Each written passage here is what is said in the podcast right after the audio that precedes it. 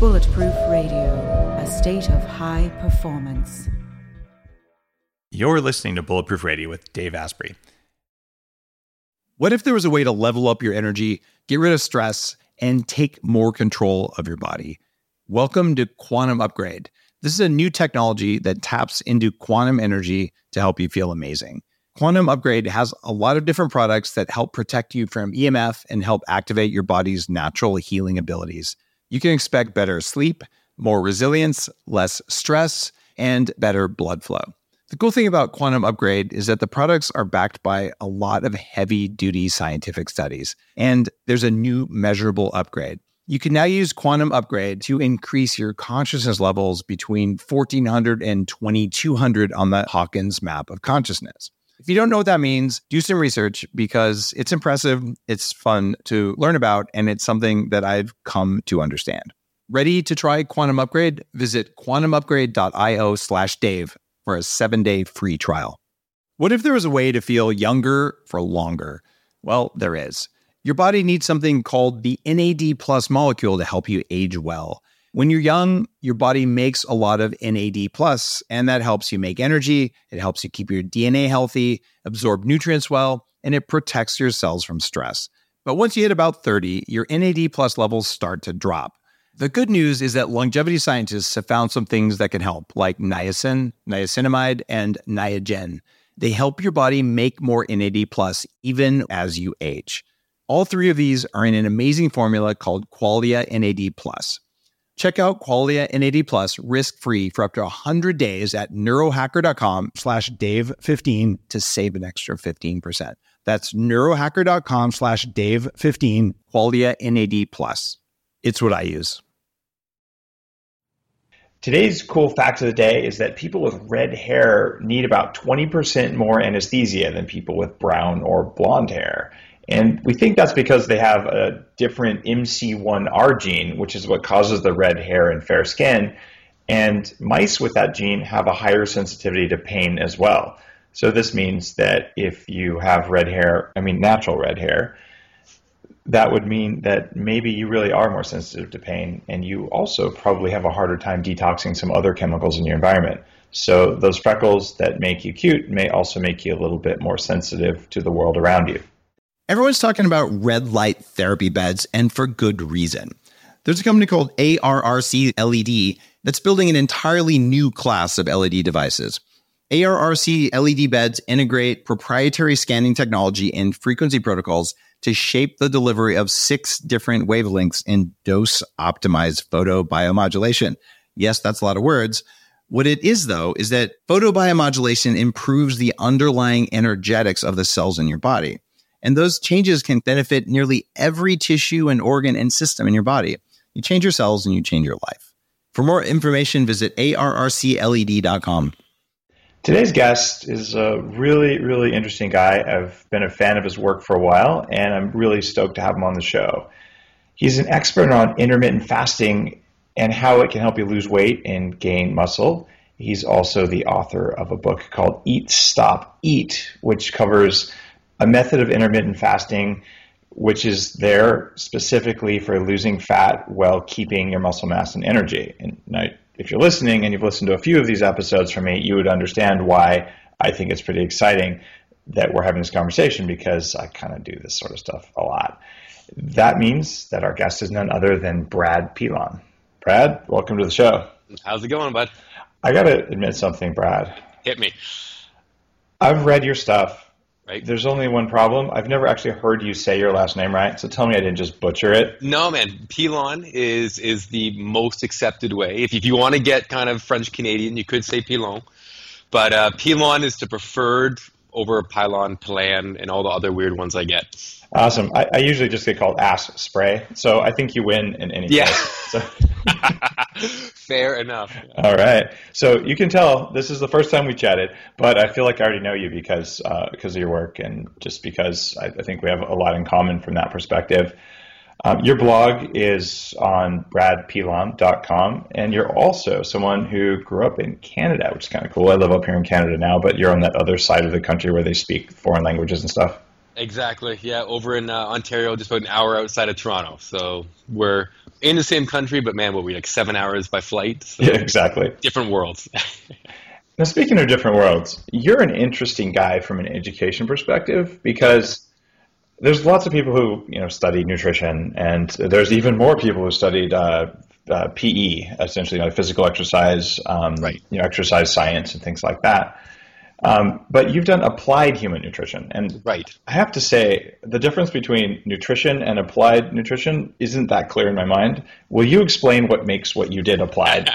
I will, and uh, I'm gonna preface it by saying that it was just as confusing to me. So I knew I wanted to go into nutrition, and I'm looking at the course outlines at my school, University of Guelph, for applied human nutrition and nutritional sciences. Two different courses, completely different courses.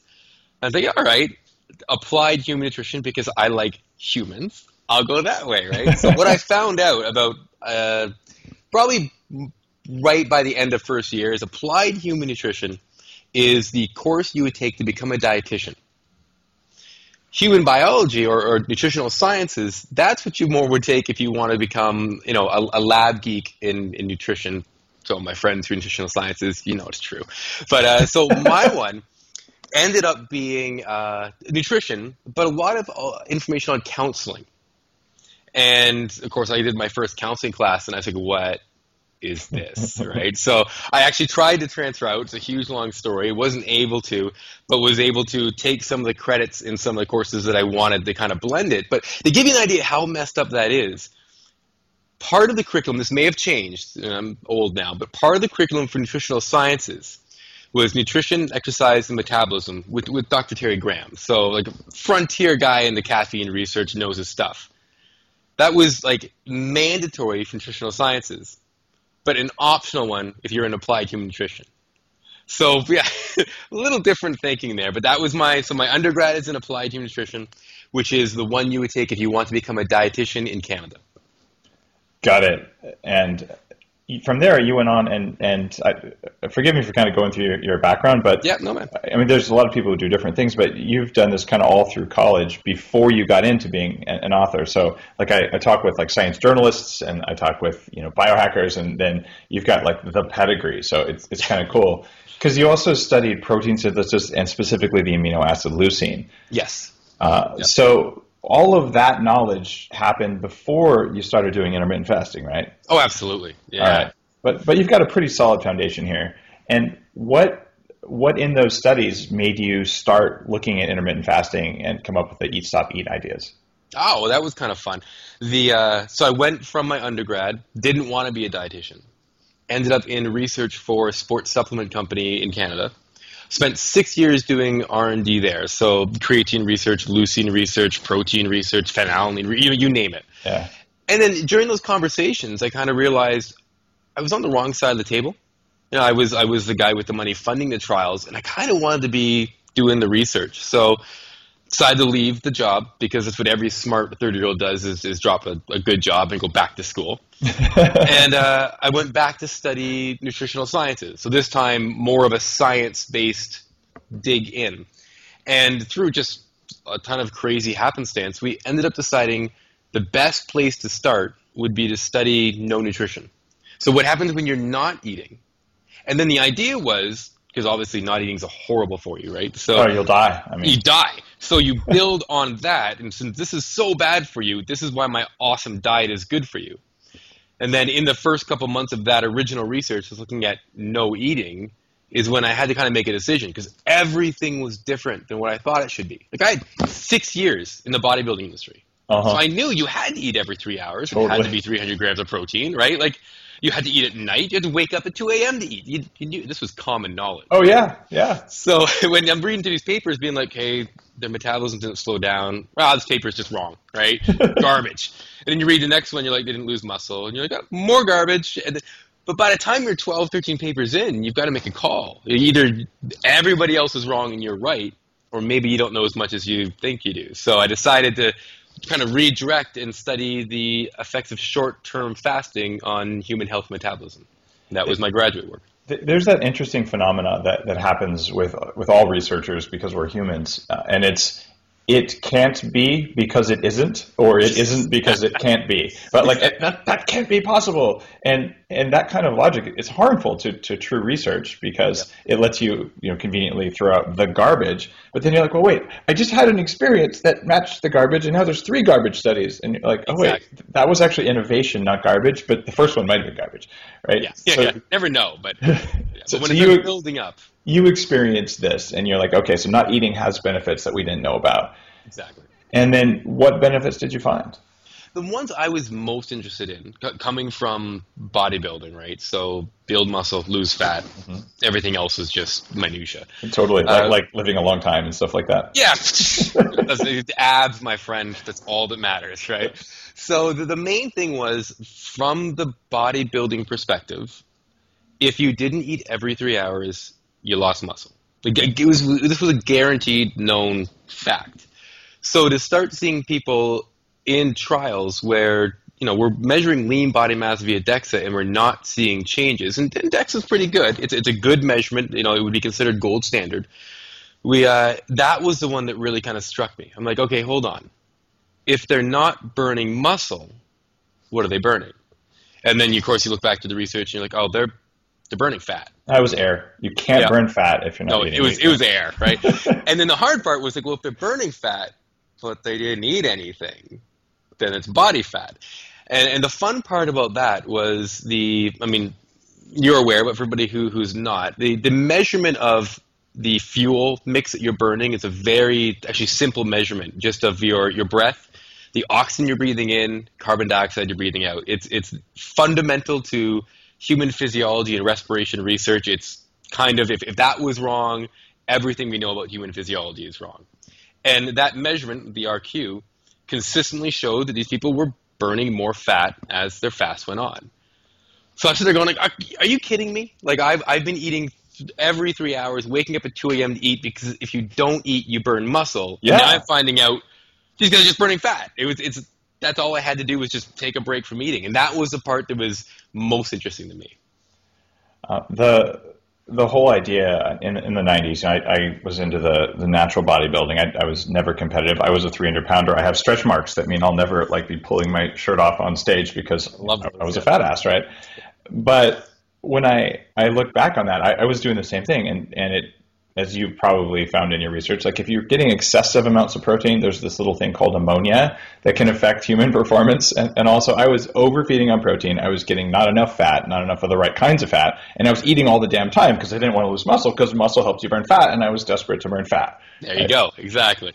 My favorite was. Uh the working in an office building with, with about 200 mostly guys into bodybuilding with free access to protein. The, the, ventilation system had to be one of the best ventilation systems in the world because it, it was bad sometimes. Especially, you know, you adapt to it. It was the new hires, the new employees who you're like, oh, dude, you're okay. I'm, I'm happy you're into the lifestyle. You should go home for a couple days.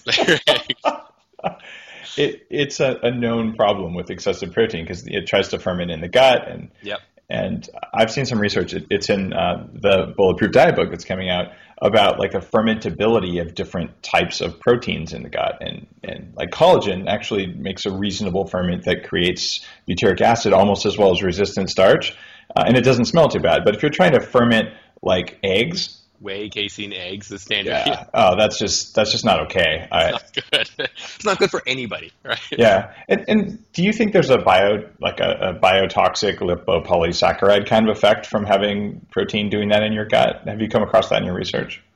I haven't, but I would be interested in long term, right? I mean, eight six to eight weeks is a yeah. typical kind of high protein diet thing, thing is what they study you start at 16, you go to your 25 before you're kind of out of the bodybuilding lifestyle. That that's a big period of time to be really consuming ultra high amounts of very processed protein too, right? Like yeah. when you're eating 300 grams of protein a day plus, it's not typical for that 300 grams to be from steak and vegetable sources and chicken. It's normally about a 50-50 split of food and whey casein shakes right? So very, very processed, quickly digested, hits the gut very, very fast. Um, doesn't take time to. There's no coagulation or anything. It just right through. That would be what I'd be really interested in to see what that does long term. And you also have that idea that between 16 and 25, your prefrontal cortex just finishes kind of wiring itself in at 24. So now if you've increased like the number of biotoxins in the gut, which surely has to do with the bacteria that are there and lots of other factors. But if you do that what, during a critical formation phase of your brain, I don't know what happens. I, I don't know that it's bad either, but it, it's, no, a, it's a question in my mind. Yeah, the um, well, I mean, we're tangent for a second because I love this topic, but applying research to the population based on research on a small subset of even age is my favorite one. You know, the up until age about 24, 25, we're growing and developing physically, mentally, like you said. Then after that, you're kind of fighting periods of decay. So you have a, a study group of people who are 18 to 45. I mean, fun at the edges of that. Bring them back in. You have very different types of human beings, but we kind of just lump them together and apply it to everybody, right? So yeah. I, I totally agree. Breaking it down by age it would be is kind of fundamental to understanding nutrition because I think it changes as, as we age. I've talked to a few companies who are, are now starting to do like real real research looking at your genome, looking at your gut biome, looking mm-hmm. at your age, looking at your gender, looking at your activity levels, and then munging all that data together. And who knows, in another five years, we may have shockingly good information that's like for you because of where your ancestors are from and because you live in this region we'll just put all that together like your ideal protein ratio uh, for the next two years uh, you know protein to fat and how often you should eat and everything else we may be able to actually tease that out to the point that you go to a restaurant, you know, like I, I would like option seven, six, and, and then yeah, tweak yours. That's my dream anyway. But yeah, I love it. It's good. ButcherBox delivers healthy 100% grass-fed beef, organic chicken, and pork directly to your door. All their products are humanely raised and free of antibiotics and hormones. You can think of them as the neighborhood butcher for modern America. Each box comes with 7 to 10 pounds of meat, which is enough for about 20 individual sized meals, depending on how big you are and how hungry you are. You can choose from four different box types all beef, beef and chicken, beef and pork, or the mixed box. Uh, my favorite would be the all beef. You can also customize your box with add on types like bacon, ribeye, and beef bones. I love that stuff. You get some high quality bacon, you get ribeye, which is the best steak you can get, and beef bones are how you make beef broth. It's basically your meat for the month in a box. They also include step by step recipe cards and a note from the butcher describing the cuts and farms featured that month. I've seen these guys everywhere from Mark Sisson Show to the Today Show, and for good reason. Sourcing high quality meat you can trust is hard, especially in some areas of the country, and the fact that they deliver for free nationwide is pretty cool. By taking out the middleman, grocery stores, and purchasing direct from farms, ButcherBox can help you buy meat at a lower cost and then you benefit from that. So it's a cool business model that makes sure you get the best value instead of just passing it off on the supply chain. The price is just $129 a month, which works out to less than $6.50 a meal. Every box comes with enough meat for at least 20 individual sized meals, and shipping is free nationwide except for Alaska and Hawaii. Sorry, guys. Order now and get free 100% grass fed burgers. You get six six ounce burgers in your first box. And use the code bulletproof to get an extra $10 off. Get started by visiting butcherbox.com slash bulletproof. You can cancel anytime without penalty, so give it a try. Visit butcherbox.com slash bulletproof to get your free 100% grass-fed burgers. You get six of them and $10 off with the code bulletproof. Get your meat now. That's butcherbox.com slash bulletproof. So let's jump back to intermittent fasting. Let's I just imagine, go right back into that. Yeah, we'll just idea. transition smoothly. I think that's a good segue. We did well there. Yeah. Yeah. Hit me. Talk about glucose regulation and specifically neuronal resistance to injury when it comes down to intermittent fasting, because having tough neurons is badass. It is. It is badass. I my personal view on it, without getting too technical, is it's just another example of the hormetic effect of fasting. It, it's a small stress that we go through that tends to strengthen the system, right? So, um, I guess that's a, a, good generalized description of, of hormesis, right? So the body's introduced to a small stress, and that small stress actually has beneficial effects. If the stress were to get too large, it would become a negative on the human body. But a small amount tends to allow the body to learn to adapt.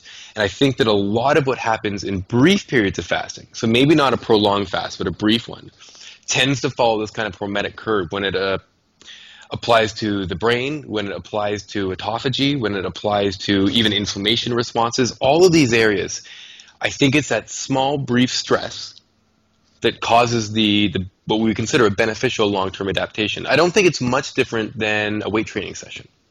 Yeah. You know, if you were to look at your body right after a weight training session, and whether it's functional MRI or something where you're actually looking into the muscle, if it was like a minute after a ton of calf raises, you would be like, don't don't ever do that again. Whatever you just did to your calf, don't ever do that again because it's a, it's a bloody mess. It's like a grenade went off. And when you look three or four days later, you're like, that's it. All the muscle fibers are organized. They're a bit bigger. Whatever you did, that was that was good, right? So I think it's a lot like that. Whenever you deal with small fluctuations, whether it's the increase in blood-free fatty acids, if it's a, a de- decrease in blood glucose back to a basal level, then has to be supported by the liver, whether it's changing over to you know a mix of blending fuels that includes ketones, all of that tends to be a small stress or at least an introduction of a, a new metabolic pathway maybe we haven't been using because we eat all the time.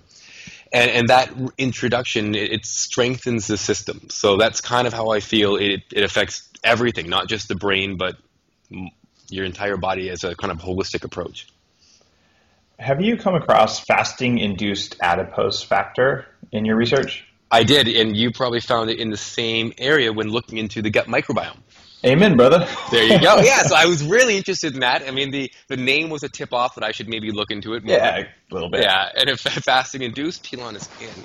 So, but yeah, really fascinating. And, and the thing I like, because I've been very interested in the gut microbiome, uh, very interested in um, even like endocrine disruptors from yeah. the environment. Yeah. But people know me for fasting, so I always try to like to tie it in. So when I found that, I thought, okay, now we have a connection. Now we have some way the gut microbiome is interacting not only with the foods you eat, but it's also contributing at times you don't eat or in equivalent matter. So that I thought that was a very interesting thing that isn't maybe getting as enough playtime as it deserves, but only because, of course, it's known by three or four different names right now, right? So I, I covered it in the Bulletproof Diet, and it, it, there's another unrelated study to that one that looked at the impact of coffee and butter on the the gut microbiome.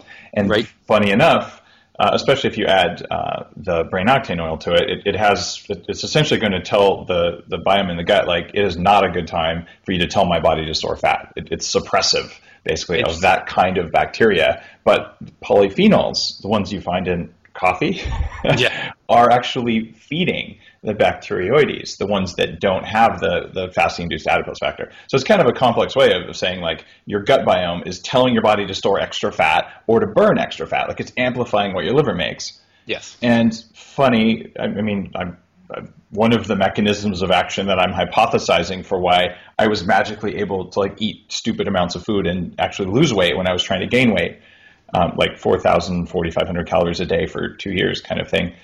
Um, that I think that it had to do with, with that. And in the morning, if you're not feeding the bacteria anything they can eat, whether because you're just eating nothing or mm-hmm. whether because you're eating only fat, which doesn't really feed the bacteria, um, you can have an amplification of that one signal, and uh, that's probably a part of why people get some benefits from things like that. Interesting, because the the one thing we do know from research is that while um, obviously amino acids and, and, glucose do have the ability to sort of knock you out of the fasted state, um, fat doesn't, right? So you still have to deal with the fat is still there. It doesn't yeah. disappear. But in terms of actually affecting what I would consider a classic example of the fasted state, growth hormone increases, insulin decreases, uh, glucose back to a basal level, that happens even when fat is fed at an amount that's you know, roughly equivalent to your basal metabolic rate, so large amounts of fat. So it, it, it is very interesting because now we're looking at really two separate systems, your, your body and your gut microbiome, working together, which only makes sense. Otherwise, why would they be together, right? They, they have to be synergistic somehow. Well, they they could be. They could also just be like parasitic. So, so I, I, mean, like synergistic like, parasitic. You know? I, I, come I come at this from a computer hacker perspective. Like my background is um, decision support systems, which is a subset of artificial intelligence, and like you know, literally hacking. In fact, I accidentally wore one of my hacker T-shirts today. Um, like great segue. But anyway, uh, uh one of the first things you do if you want to take control of a system, whether it's your body or someone else's computer, uh, is you you want to get in there and look and see has anyone else already taken control because I could exploit their control mechanisms. And when I started looking at my body, I'm like, why was I 300 pounds? Why was I fat and inflamed all the time? And that gut biome, well, they're not there for my best interest. They're there for their best interest. yeah, and their best interest is, um, well, I took over the body. I was like, you know, I don't care if he doesn't have a six pack, but I want to make sure he has like extra fuel in case there's not enough food for me because you know this is my walking support system as a bacterium. Right. You'd say they aren't that smart, but emergent behavior happens, so they don't have to be smart, but they just have a core set of rules. And and I'm like, okay, these little bastards are telling me to store fat when I don't want to, so like, like take that. Oh yeah. And you look at how their communication, they they share like DNA the way we would text message each other, right? They're just like, oh, you, you need this here, there you go, right? Like, so they adapt unbelievably quickly, and it's funny we're calling them they like they're a different unit because they actually are. Yeah. Interesting from from what you just talked about. The only takeaway I have is that Dave is going to be responsible for Skynet. I think that's what I took from that, that, that whole hacking. Bio Skynet, it's totally different. Totally different. Yeah. Okay. Good. the flesh around the Terminator. Good for you. All right, that's evil. but yeah, no. The, the, in terms of the gut microbiome and its role in fasting, you know, it's it's one of those niche areas right now where we almost have to look to the placebo groups who weren't Yeah. eating and see what happened to them. They get an idea, but pretty soon, it, research takes a while. So you've got your six to eight week study that actually took about 14 weeks to do, and then you have your your whole process of writing revisions, getting it published. So in a couple of years, I think it's going to be another big area. So now we've, we've kind of pumped up intermittent fasting. We, we talked. I, I'm actually fascinated that you've looked into what happens if you eat only fat because I honestly, when I started some of my bulletproof coffee experiments, I'm like, I feel freaking amazing, but I didn't have uh, the, the all the research that I have now about okay, what are the reasons it's doing what I can feel it doing and I can measure it doing. Um, and I came across stuff similar to what you did that said, okay, fat uh, fat doesn't have the same effect as protein or sugar on the body. So if I just do that, which is not natural, I don't think very often we like, oh look, I'll just eat the hump off the buffalo with nothing else and just walk. Yeah, that, I'm just leave the rest for the crows, right? yeah. um, or maybe I'll make a nice smoothie out of it, right?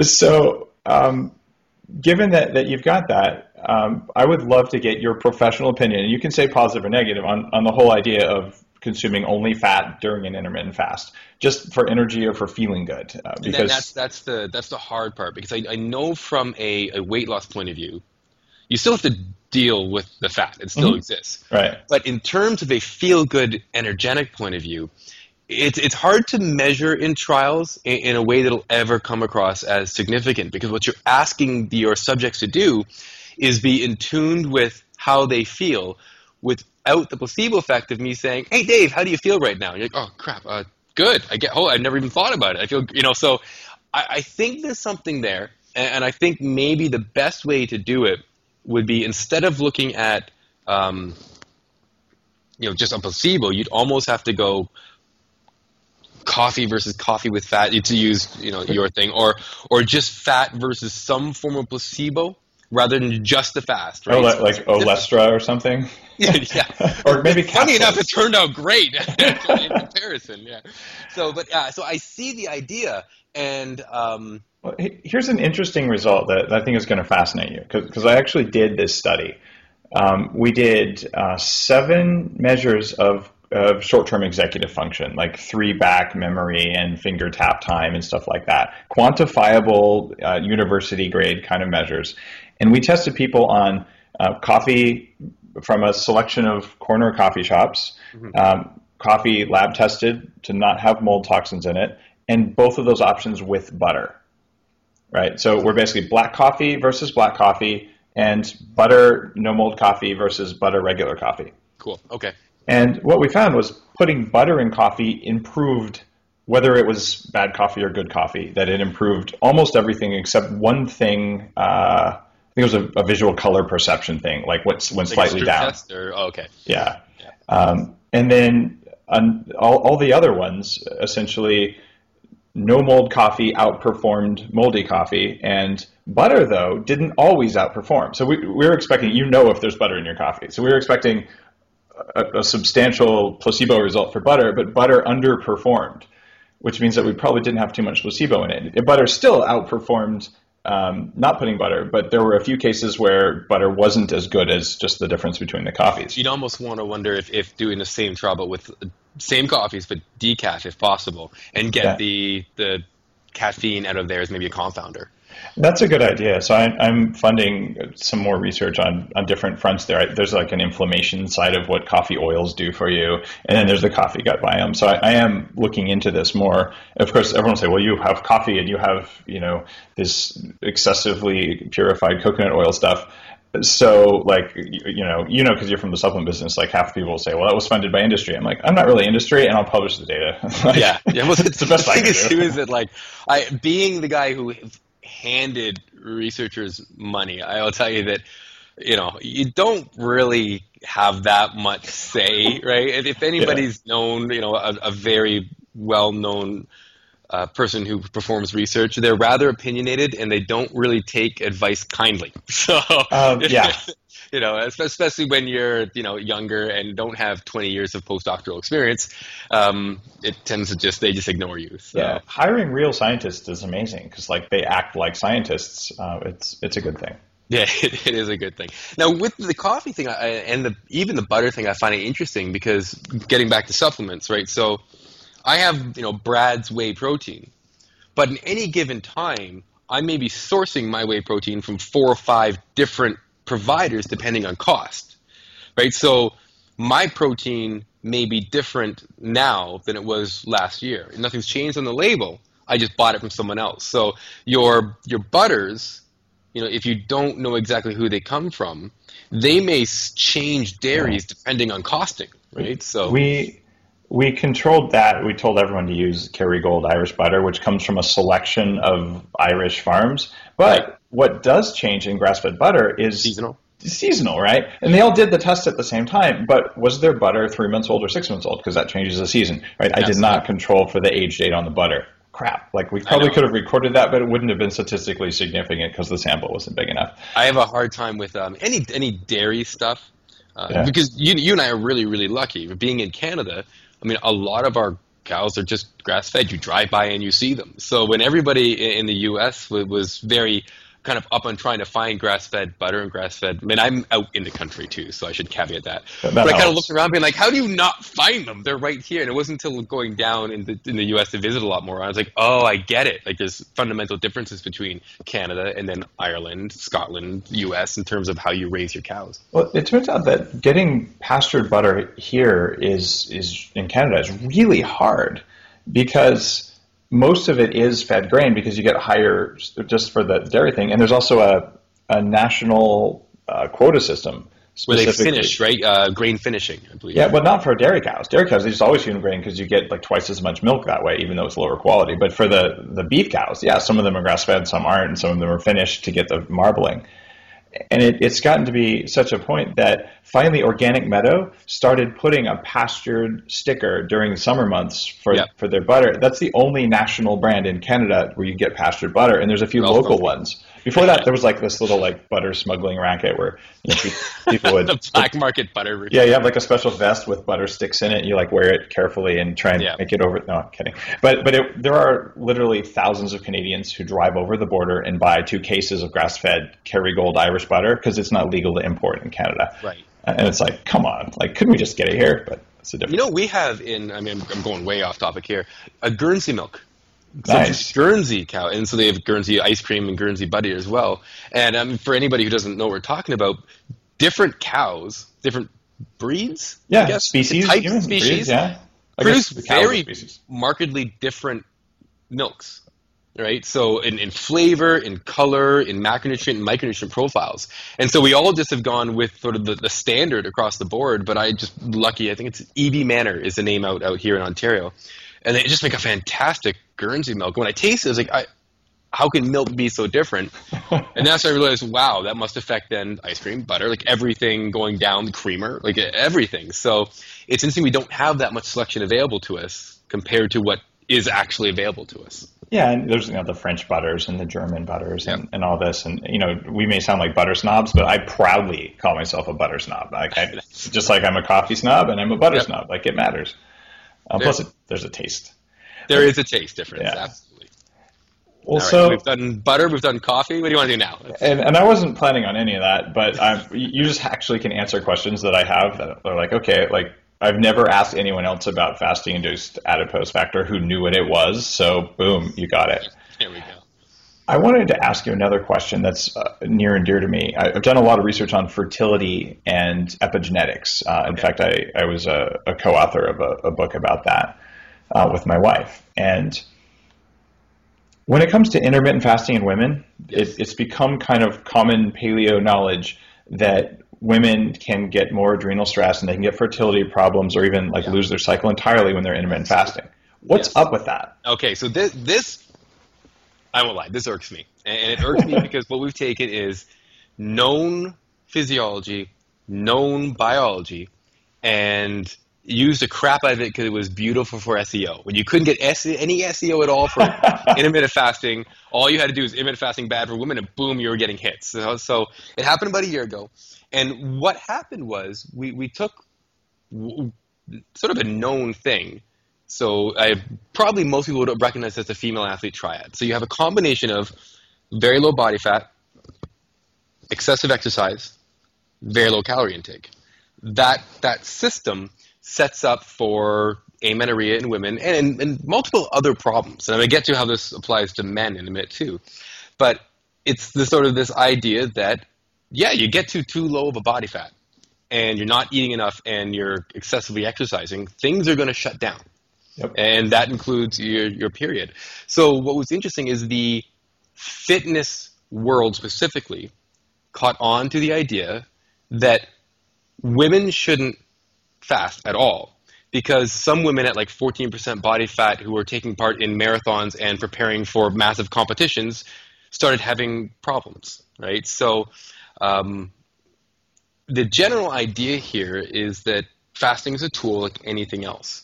And the leaner you are, the less you need to fast, which to anybody outside of fitness is, is completely logical, right? The, the less body fat you have, the less you have to diet. Let's just take fasting right out of it because you're, you're done, right? Like if the goal isn't 0% body fat, you're, you're shredded, you're six pack abs, you, you're okay. You can try eating the maintenance or above. Like that's the goal.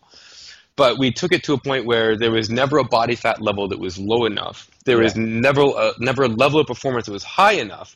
So we went right back into thinking that we could, instead of eat, stop, eat, we diet, stop, diet, Yeah. run our asses off, and then get confused as to why bad things were happening. The reason I'm, I'm somewhat irked about this is that it did raise a very valid point, which is to a lot of women, if, if you are excessively exercising or you're already lean, forget fasting. The, the topic is dieting. You Yes. do not need to diet very hard. The part that I wish was brought to more people's attention was that the same thing happens to guys. We just don't have as obvious markers for it. So a Yeah. girl doesn't get her period, she will go to her doctor and say something's up. I, I gotta, I gotta say, Brad, women in general are better biohackers than men because they have better signaling and better body awareness Exactly. because of their monthly cycle. Like it's, Yeah. they'll Whereas see it before we will. you and me, we're let's imagine we're we're in our twenties and we're athletes, we're lean, we're fasting, we're dieting, and we're just we don't got it. We're lethargic, we're tired, we can't mm-hmm. get out of bed, no sex drive. You can go tell your coach, coach, I, I, I don't feel so good. I'm, I'm kind of tired. He'd be like, what the Dave, laps, go, right? They'll never bring that up to me again. And so that's the thing that irked me was that man or woman, you, you have to think of it this way. The leaner you are, the less you have to diet. Forget fasting, diet. Now, if you're fasting, because that's my gig, then the leaner you are, the less frequently, so less often, or the shorter duration, because you, you've earned it. You're lean. You, you've accomplished what you're trying to do. Now you're basically fasting for health benefits and as a way to keep your weight in check. So, Eat Stop Eat specifically was designed because of this. My my personal style of fasting is fast, eat normal, eat normal, eat normal, fast, eat not fast diet crazy, fast or Yep. fast, fast, fast, fast, fast, and that's. Um, I imagine it's the same thing that you uh, have with your coffee. You just want to put your head through a wall because everybody's doing bulletproof coffee, right? They put margarine in their coffee, bulletproof coffee, nabob, Yeah. margin, done. So intermittent fasting became what you label everything that's fasting. Yeah. And so people who were doing the my favorite thing ever is the people doing the 24 hour fast every day. I figured out how they do it.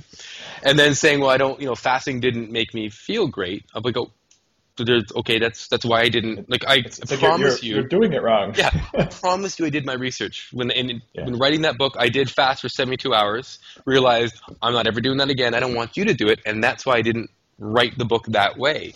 So it was kind of irksome because it, it should have been obvious to most people. Instead of blaming the fasting, you should have been blaming the the combination of the level of body fat, the level of exercise, and the diet, which includes but not exclusively the fasting. So it kind of worked around there, but that was my, my main issue because we know from from whether it's it's fertility data to like female athletes data, we know those three things aren't great. And then exasperating the problem with fasting and diet, and then whatever other sort of weird things you're doing with your diet, it's a recipe for disaster. And that's one of the things I always want to get across to people with my view on fasting. Mm-hmm. Fasting should be used as a way to allow you to eat normally on the days you're not fasting. So the fast for me was the diet. What I don't think I ever got across clearly enough was that exact point. The fast is the diet. So I don't want you to layer it on top of your diet.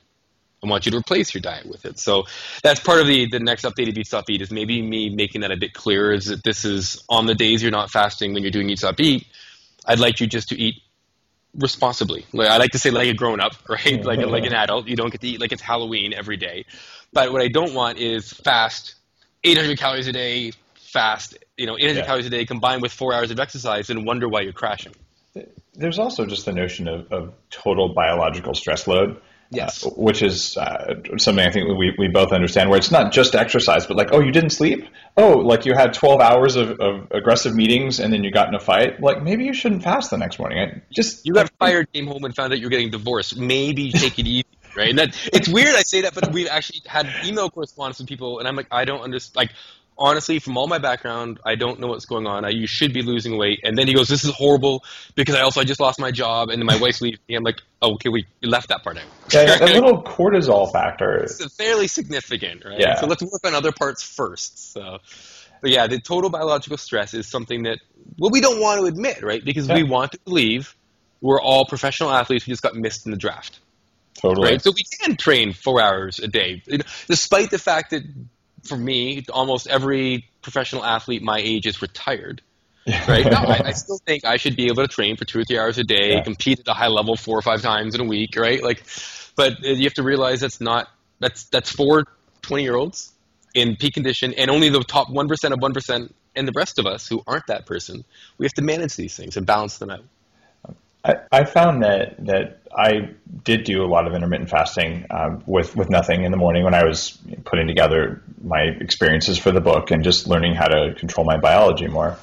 Um, especially earlier on, uh, I would get like the 11:30, 11 a.m. just energy dip. Like I, I wasn't like starving like I'm going to die, but it was like I, I really I'm in the middle of my workday. Uh, you know, I, I have a social life, and you know, I, it, things are busy, and so I'm like I, I can't bring it right now, and I, I need to do it. And and that was one of the things where I'm like, well, wait, what if I just had some fat because I really believe in fasting, but I also don't have the professional athlete sort of luxury of work my ass off and then recover my ass off because my recovery time is Not very limited. it, take a nap, right? You can't do that at work always. Yeah. Uh, yeah, so the um the little dips and Yeah. they're difficult because they're different from for everybody how do you manage them? Okay so for me what i found again so for everybody who hasn't read my book shame on you but no um, eat stop eat is a 24 hour fast but divided between two days. So if dave and i were to start fasting today at 3 we would fast till tomorrow at 3 Yeah. so 24 hours anybody who's saying you're doing eat stop eat by fasting for a day straight that's technically 36 because you go night day night. But 24 hours divided between two days you effectively get to eat every day but the other thing it gives you is control over your start stop times. So when I first started, 7 p.m. to 7 p.m. was a dream for me. It was the perfect fast. I didn't even notice it was happening. Um, and then two kids happened and, and various other changes. And 7 7, it didn't work. It did not work. By Yeah. four, I was I was an angry, frustrated father, right? And it was wasn't my fault. It was the kids, but you know it happened. I get it. And all I had to do was change it to a 2 p.m. to 2 p.m. fast. Everything changed. And a lot of it has to do with I always want you to be going through your personal hardest part of the fast usually, I, my personal thought is it's when you're really switching down to an exclusively fat burning metabolism. Mm-hmm. I want you to be to sleep for that part. I want you to be completely out of it. So if 11 is kind of when you're hurting, changing those times around tends to help. The other thing is there are lots of um, very small cycles in the body we don't really talk about that allow you to change things like pyruvate and lactate back into glucose. So anything as simple as if you have the luxury, getting up and going for a walk, doesn't have to be a long one, can also help if it is a blood sugar issue. It's not always, it could be blood pressure, it could just be you really want to eat. And then, then finally, it's accepting for people like me that a lot of the midday grumpies, it, it wasn't hunger, it wasn't metabolic. I just was habitually trained to eat then. Yeah. And so I was breaking that training. That was the hardest part, getting all the way back to my first attempt at fasting. The hardest part of fasting wasn't the not eating because I was hungry. It was the not eating because of my habits. And when I drive down that road, at that time, I stop for coffee every time. So driving past the Tim Hortons because I'm a Canadian was it was like a knife, right, right in the gut because I knew I should be pulling over, and it took a while to get used to letting go of my entrained eating styles. So that could be it too. But there's all kinds of workarounds. It's never not impossible. And then the last thing, which is which is super cool, is you can stop fasting. Right? So 24 is, is picked because I like it. It made for great research. It's memorable. 20 is still fantastic. Yeah. Right? So people are like, I can always make it to 22 and then everything crashes. I'm like, well, then go to 21.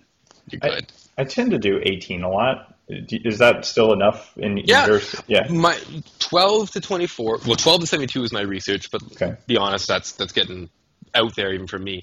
You start seeing significant changes at, at the 12 hour mark, even before, depending on how much you ate the previous the meal right before you started. Anything past 12 to me, you're entering into the fasted state. You're, you're starting to make the shift. Insulin's going down, growth hormone is going up. You're seeing inflammation responses. You're seeing I'm going to say autophagic responses. I don't know if that's the right way to say autophagy. And then you see some other cool things. Um, your excretion of phthalates is is in, increasing. Oh, as little as yeah, man, 12 to 15 hours. You're starting to see these, these environmental toxin loads decreasing. So it does not have to be 24. I just prefer 24 over two, right? So the occasional break from eating is really all I'm asking. 18, if that's what you do, is beautiful. Also, the leaner. So when I'm below 10%, I do one 24 hour, one 20 hour. If I'm like beach ready or you know I'm, I'm being really vain, just getting lean, I'll do a 20 to 20 because I'm lean. I don't have to do more. So a lot of it depends on the available fuel source, your body fat. If you've got a ton of it, you can probably handle 24. If you've been dieting, you're leaner, and 24 is getting hard. Stop doing 24. That's that's kind of how I view it. And so being less dogmatic is helpful. And Mm-hmm. You mentioned that tough part when your body's kicking over into ketosis and, and how that's stressful. Do you have an objection to using like a, a tablespoon of, well, in my case, I would, would use straight uh, C8 MCT because it's the stuff that goes most quickly into beta hydroxybutyrate and then into uh, coenzyme A and then ATP.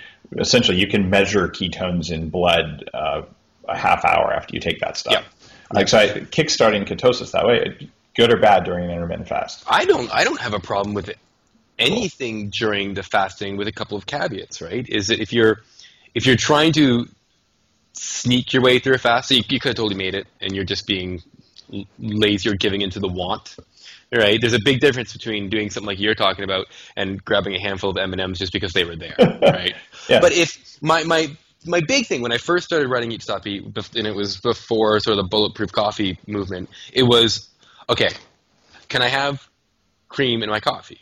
And I said, okay, well, I'd prefer you not to. Like, if I don't have cream in my coffee, I'm not fasting. I'm like, well, then have the cream in your coffee. If that's It's if that's enough, the difference yeah. in getting the benefits, if if adding the cream into the coffee reduced you from 100% fasting benefit to 98.72%, I'm cool with that, right? So a lot of it's the mentality. If you're, if you're doing little things because you think it's going to improve it, by all means. If you're doing things because otherwise you're not going to make it, again, by all means. If you're getting away with doing little things, that's when I want you to grow up and you you, you really have to wait four hours and you can have the M&Ms. Very, very well said. Uh, uh, I, I really admire that.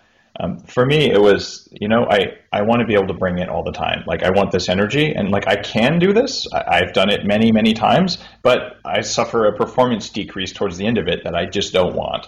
I'm like, I can stomp that out and I can still get what I'm looking for from it, um, which is why I do it. But it, it's it's very individual, and, and I love that you're so open about how many hours are you going to do your thing. Uh, yeah, it doesn't yeah. matter, right? It's just just do it. Totally. there is no right way to do this. There there is wrong ways for for you, right? But there's no way for me to tell everybody exactly how the entire world should attempt fasting. So I introduce you to it, and you play with it until you get what works. Well, let's switch gears a bit because one of the other areas of, of interest for me is uh, neuroplasticity and you know, brain training. I do a lot of neurofeedback and right. and you know I've done this 40 years of Zen thing many times for weeks, and I found certainly that having ketones present allows me to spend more time training my brain before I, I hit the wall. Just you, you can bonk from you know, riding too far or running a marathon. You can bonk from neurofeedback too, and and I was able to move the wall but I don't know if there's a neuroplasticity component or if it's just a ketone making ATP thing. So share with people who are listening, okay, what is neuroplasticity, the, the sort of short version, and what does eat, stop, eat, or other types of intermittent fasting, what do they do for your neuroplasticity? I've never been asked that. So to, to define neuroplasticity in a general way? Yeah, just the, the, idea that your nervous system um, can grow new can grow new nerves, yeah. BDNF like brain derived neurotrophic factor, things like that. I, I, I want to say it's like the flexibility of your neurons to adapt, but I don't know if that's exactly the easiest way to explain it. You're dealing with the overall the, the brain as a system mm-hmm. is the way I like to think of it, and and truly its flexibility, almost like we talked about the hormetic response, right? Its ability to adapt to its its environment. Um, and, and the stress is, is placed on it. And that's a lot of what neuroplasticity is. You could almost view would it be fair to say that neuroplasticity is almost the, the opposite of Alzheimer's? Would people get that? Maybe. Well, well yeah. we, we, can look at, at synaptogenesis, growing new synapses. We, we figured out your brain can do that in yep. response to environmental inputs. And then there's myelination or myelinogenesis, which is that you know the brain can the grow new myelin right? Yes. Which happens when you practice a lot. So those are like the two mechanisms that we know about from neuroplasticity. Right. But I know that you've looked at what intermittent fasting does for like your on the brain. And it's yeah. it's hard because the I'll tell you where I get caught on this in in terms of any sort of neuroplasticity, any sort of cognition research, even memory recall Stroop test is there's a lot of research out there, but they don't divide fast with adequate hydration away from the fasts that include water. And, and fundamentally, the short term fasts that don't include water, you have a, a pretty immediate reduction in, in cognitive ability, um, the management of stress loads, the ability to recount numbers. Um, you, you just do bloody awful on the Stroop test. So the addition of water seems to be important, but we do know from the way intermittent periods of not eating, so chronically uh, affect the brain, we're getting to the point where it seems to be, I don't want to call it an improvement, more as I do what we're seeing a suggestion in a delayed non-improvement, delayed decay, delayed stiffening, or lack of flexibility. So that's that's where I am with it now. I'm not far enough into understanding that research to say whether or not we even have a hope that it's going to reverse anything. But I mean, you you're probably farther into that than I am, based on, on the experiments that you're doing. Uh, well, there's there's definitely a ton of research about ketones in Alzheimer's. Um, you know, yes. I had uh, Dr. Mary Newport on the show pretty early on. She's talking about you know, coconut oil and ketones and things, and um, so we know fasting creates ketones, so we know ketones seem to have a beneficial effect uh, on Alzheimer's um, mm-hmm. from those bodies of research but whether someone's ever tested uh, ketones from food versus ketones from fasting on Alzheimer's patients, like I don't know. I have the one that hurt me was when when that research came out. I don't know if it was a local newspaper, but you got the idea of like fasting for Alzheimer's. Oh and I'm like, no! Oh, don't. That's way like it's Alzheimer's mean. is so devastating. Yeah. Right. That I hate seeing that. Oh, we can fix it in three days by fasting. So it's yeah. encouraging, but uh, man, yeah, that when I saw that research come out, because first you're like, this is amazing, and you see the headlines an hour later, right? Like you're literally, I'm, I'm barely through analyzing the like the introduction, and the headlines are already coming out. I'm like, oh, don't do that. Like it's it's it's it's so so bad. And also, like we we call Alzheimer's disease type 3 diabetes in some bodies mm. of research. I have yep. to say that the, the evidence is still out on that, but there's clearly some cognitive or some brain insulin resistance going on the, there. The, the glucose toxicity theory, right? Yeah. So I think telling someone who essentially has a blood sugar regulation issue, who's old and has weak mitochondria, that oh, like just don't eat for a while and you'll get better. Like honestly, I, I don't want to be dramatic here, but like you could die if you don't eat and your system is weak. Like that can happen. Yeah, that's kind of one of those things where you, you know, individual type stuff is, is what mm-hmm. you want there. You want to deal with, which I think is what medical doctors are great for. They deal with the actual person, whereas opposed yeah. to me, who just writes a blog for anybody to read, right? So you have to be somewhat realistic. But I, I do find because it's the the two things you have going. You have a, a concept of glucose toxicity in, the actual brain. You have the idea that ketosis is either helping or delaying. It's really easy to go like, oh, well, obviously boom, right? The problem is glucose, go ketosis, everything's fixed. Um, but I don't think we're we're anywhere near there yet. But on on a protective side of things, that's where I think the research is is should definitely kind of move very quickly. Is is in terms of people who have a you know you're prone to Alzheimer's, you have a history of Alzheimer's. Is there something we can do here? There's definitely some hacks for Alzheimer's disease that are that are out there, and I, there's so many people who have it and don't know it, and so many people who know they have it or a loved one has it that like the internet is helping people be like, well, funny, like my my grandparents or my parents, they sure yep. like they're more. I can talk to them when they do this, and then they talk about that enough times. Have you seen things? There's a crazy. I'm, I'm trying to remember here. There's some sort of connection between a pseudo Alzheimer's and certain blood pressure medications. Oh yes, yes. Yeah, so you you you you you literally you think you have Alzheimer's, and I don't know what it's like in the states, but in Canada, there's like a handful of specialists in Alzheimer's. So once you you think that might be the issue, you're waiting seven eight months to meet a specialist. In the meantime, you're you know you're on drugs for something else, diabetes, and then leads to blood pressure, and you're on blood pressure med that could actually be contributing to the Alzheimer like symptoms. I mean that's horrible, but it, it's also mind blowing because how much that must skew the data. Well, I, I, actually have chronically low blood pressure, and I have for a while. It's probably as a result of uh, chronic neurotoxin exposure from toxic mold. I, I, lived in several houses that had mold that, that jacked my biology. Oh, the, the black mold of death behind the walls. Uh, yeah, in fact, I'm doing a documentary on that uh, because oh, yeah? it's become such a big problem that people like. I don't know why everything's falling apart, and I'm fat, and I'm tired, or I just, lost my edge. housing, or it's it's not just student housing. The experts I've interviewed are like 50% of houses have water damage at the low end, and it goes up from there. So I, I brought in all these physicians who have been made ill by mold toxins, and, and some of the world's top experts, and like interviewed them all. And it's it's going to be an amazing thing. If you want to bash your head against the wall, when I was in so out of res, so in the first few years yeah. in university in Canada, you're in res, and after that, you tend to go and live in a house with a group of people. So we're in a like a 30 year old house and we used to have oh, water no. gun fights all the time. like, so you're just spraying the drywall, giant super soaker guns, right? Sorry for, for anybody who's living in that house now. I apologize. but it's funny because like a, a, third of people have genes where it's going to just trash them. And I, I, remember my freshman year of college, we had one of those five gallon water coolers in the room and it leaked. Yeah. And, and my roommate was like, it smells like turtles in here all the time. Because we had mold in the carpet yeah. and i didn't know i was genetically susceptible. And i'm like i'm getting acne and i'm gaining weight and i'm farting death all the time which are symptoms of this. And my nose is bleeding many times a day and, and all this weird stuff. Right. and of course my grades are not doing very well because my brain is t- shut down. I had no idea at the time like years but later yeah. if a water goes leaking, you put a towel under it. Done. Totally. Right. right. like, salt. Like you, you might have a fan, and then you yeah. might, but yeah. But it, it, it turns out that for everyone it's bad. And for me though, having acquired chronic low blood pressure as a result of that, the cognitive thing is what made me think of this. Um, the cognitive thing you're talking about with Alzheimer's, like it's metabolic, right? You don't have enough oxygen in your blood, in your brain, then you're going to have low performance, and you can increase oxygen. And then if you don't have enough fuel, either glucose or ketones, you're going to have low performance. And if you get all that stuff in there and your mitochondria are damaged by something, then you're going to have low performance. So it's like this stack where like get the fuel in there and then let's see what happens. Very cool. Well, let's uh, let's see. I, there's two other big questions I want to ask you. Um, one of them is around cheat days.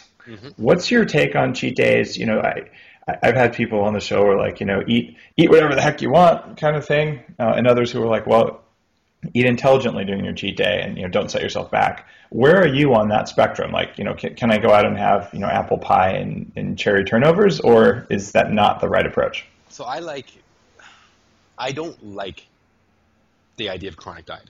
You know, it, it, terms of calorie restriction thing, I don't mind if, if you averaged out your calorie intake over the course of two months, if it was low, but I really feel like you need to have days you're eating to at least maintenance. So Eat Stop Eat's designed so almost all your days are to maintenance.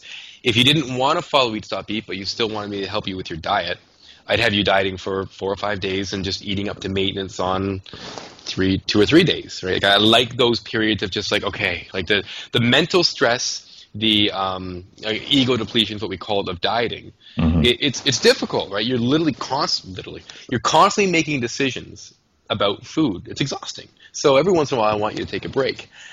If you're dieting very very hard for for two weeks at a time, does that suggest that just one day of overconsumption is a solution, or should it be longer? I would opt for longer. I like the idea of eating to maintenance. I I don't like the idea of a cheat day being uh, once a week. I pretend it's Halloween, Thanksgiving, and Christmas all mashed into one, and I just go to town. You eat like six thousand calories and just yeah, from yeah. from a Skittles and M and M's put on a pizza, like that kind well, of thing. Well, that that's a question there. I mean, is a cheat day of Skittles, M and M's, and pizza, um, even with the right caloric number, is that different in your experience than a cheat day with? Well, I would recommend grass-fed steak and sweet potatoes, where you're eating like it's not really a cheat day, but it's like a full fuel day, right? Dose dependent for me. A full okay. fuel day as opposed to I'm going to try to make up for a week's worth of calorie restriction in, mm-hmm. in one day. Now, this, my my general opinion on that kind of sheet, where it's it's going to be a large amount of calories above what you need, is it, it's going to happen. I wouldn't plan it in. You're going to have a wedding to go to. You know, you're, you're going to go to a kid's birthday party and you're going to eat the cake. So I would prefer not to plan that into my diet because it's going to happen. It's going to happen naturally, right? So you don't need to have a special day where you go out and you buy a wedding cake and eat the whole thing. Exactly. Uh, so, but in terms of using, okay, we'll say an eat up day as opposed to cheat because cheat gives the impression that you're yeah. going for like a new record of calorie intake. Okay. But just a day to eating back up, I, I think that they're they're extremely helpful, if not physically mentally. The the ego depletion, the psychological part of dieting can be exhausting and, and and mostly the reason why most people stop mostly mostly the reason most most people stop a diet so to take a break from dieting every once in a while without undoing the damage I, I, think is sort of a fundamental part of a long-term diet strategy the issue i run into with people is that you have to understand your fasted or dieted weight is um, is, is a bit of a, an exaggeration. You have the, the water loss. You're just it's not your true weight. So on your eat day, if your weight goes up by a pound or two, please don't freak out, right? Because that's yeah. just that's that's more more in line. Like it's when you're done your your dieting, and then after three or four days, you're like, oh my god, all the weight came back. I'm like, no, it didn't. That was just an artificial low. This is about where you are now. You should be happy. That's now try to maintain that. So that would be the only thing is is mentally you have to be prepared for on the cheat days your weight's going to kind of go up and was you people in dieting in general when it comes to weight you get really hypersensitive to these fluctuations without admitting that you had the exact same fluctuations before when you were heavy, yeah. right? So just be aware of that if you're going to enter them into your enter sort of this cheat day, eat up day into your diet, that your your weight will change, but long term, it's it's probably going to help you stay on that diet longer. Well, Brad, it, it's been amazingly fun to have you on the show and get to ask some some of these hard questions that most people just have never heard of, and I'm hoping everyone listening um, just enjoyed learning more about fasting. Um, I, I fully recommend that if you're listening to this and you're trying intermittent fasting or you practice it regularly, um, play with the timing and eat, stop, eat 24 hours is totally legit. Uh, and read Brad's book because it's also totally legit. Why, thank you. And uh, every time you see 24 from me, just in your head go 24 ish, and then you'll kind of get the flow of what I'm trying to do. Yeah. Uh, that's like a tweet right there. yeah, yeah, perfect. So, um, Brad, there's one more question though that I ask every guest. Yep. And this is your top three recommendations for people who want to perform better. You want to kick ass at life. Yep. Not doesn't have to have anything to do with fasting, but it can. So, what are your three biggest nuggets? Okay. First, outside of things that are going to land you in jail, rules or guidelines. They're only guidelines. So, especially when it comes to diet and exercise, you get hung up in these rules. Um, it'll defeat you, right? So, you're supposed to do three sets of six use it as set of six instead of six instead of four, not the end of the world. Um, Pilon says 24 hours. If I don't do 24 hours, I'm not doing Eat Stop Eat. 24-ish. Stay cool with it. The, these guidelines, etc. Um, they're, they're meant there to, to help and guide you on your way. But if you if you treat them as these hard, fast rules, you'll burn out. So that, that's number one. Number two is the, the ups and downs of life, whether it's your weight, whether it's your performance in the gym. Um, the people who come to me wanting help on their diet and they present me with their Excel spreadsheet of everything and they're worried about these little blips, what you want to do is really think about the overall trend. If you get caught up in the two pounds up, two pounds down, one pound up mentality and then try to go backwards and find out exactly why that happened, um, you, you can find amazing things and make breakthroughs but also you can make yourself completely neurotic. So, so always go with the, the trend of what's going on. And then, again, another life thing I'm taking from diet or exercise, but you can apply it to everything, is reproducibility is the, the key to research, right? So if Dave had something that it turned out really, really well for him, and then I tried, it it turns out really well for me, then three of my friends tried, it turned out well for them, it's more likely to be right than the one outlier who's bragging on the forums about how he's 302 pounds of 5% body fat and you get upset that you're not. So, reproducibility, the things that have had results for most people, something you should, you know, pay attention to that. But stop thinking that you're going to, you know, buck that system. So if you're you think you're broken and it's that specific thing isn't working for you, well, it has worked for a lot of people. So let's look at other parts of your life that may be the issue. This goes all the way back to that guy who was was just lost his job and divorced, right? Like the generally the diet that he was on was very reproducible. Lots of people had good results with that. His exercise program, lots of people had results with that. So because they're so reproducible, I was able to look other areas of his life and find the issues. So that that's another thing. Is always kind of be aware of everything that's going around and look for the the weird blips rather than the thing that sort of obviously sit in front of your face that you want to change that might not need to be changed. I think that last one was there was a point there. I promise, if you replay that, it'll make sense. All right, we'll we'll boil it down. No, just kidding. Uh, we will have a full transcript on the show. So perfect. If you enjoyed this podcast, uh, do Brad a favor and check out Eat Stop Eat, and please do me a favor and head on over to iTunes and leave a review for Bulletproof Radio. Uh, I do this as a, a, labor of love to help a lot of people, try and get smart people on the show. Uh, that succeeded this time with Brad, and I really appreciate kind reviews because uh, those help other people find the show.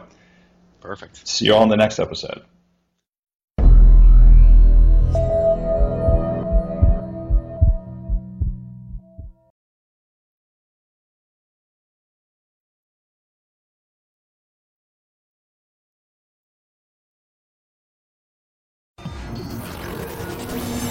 Upgrade, formerly Bulletproof Radio, was created and is hosted by Dave Asprey.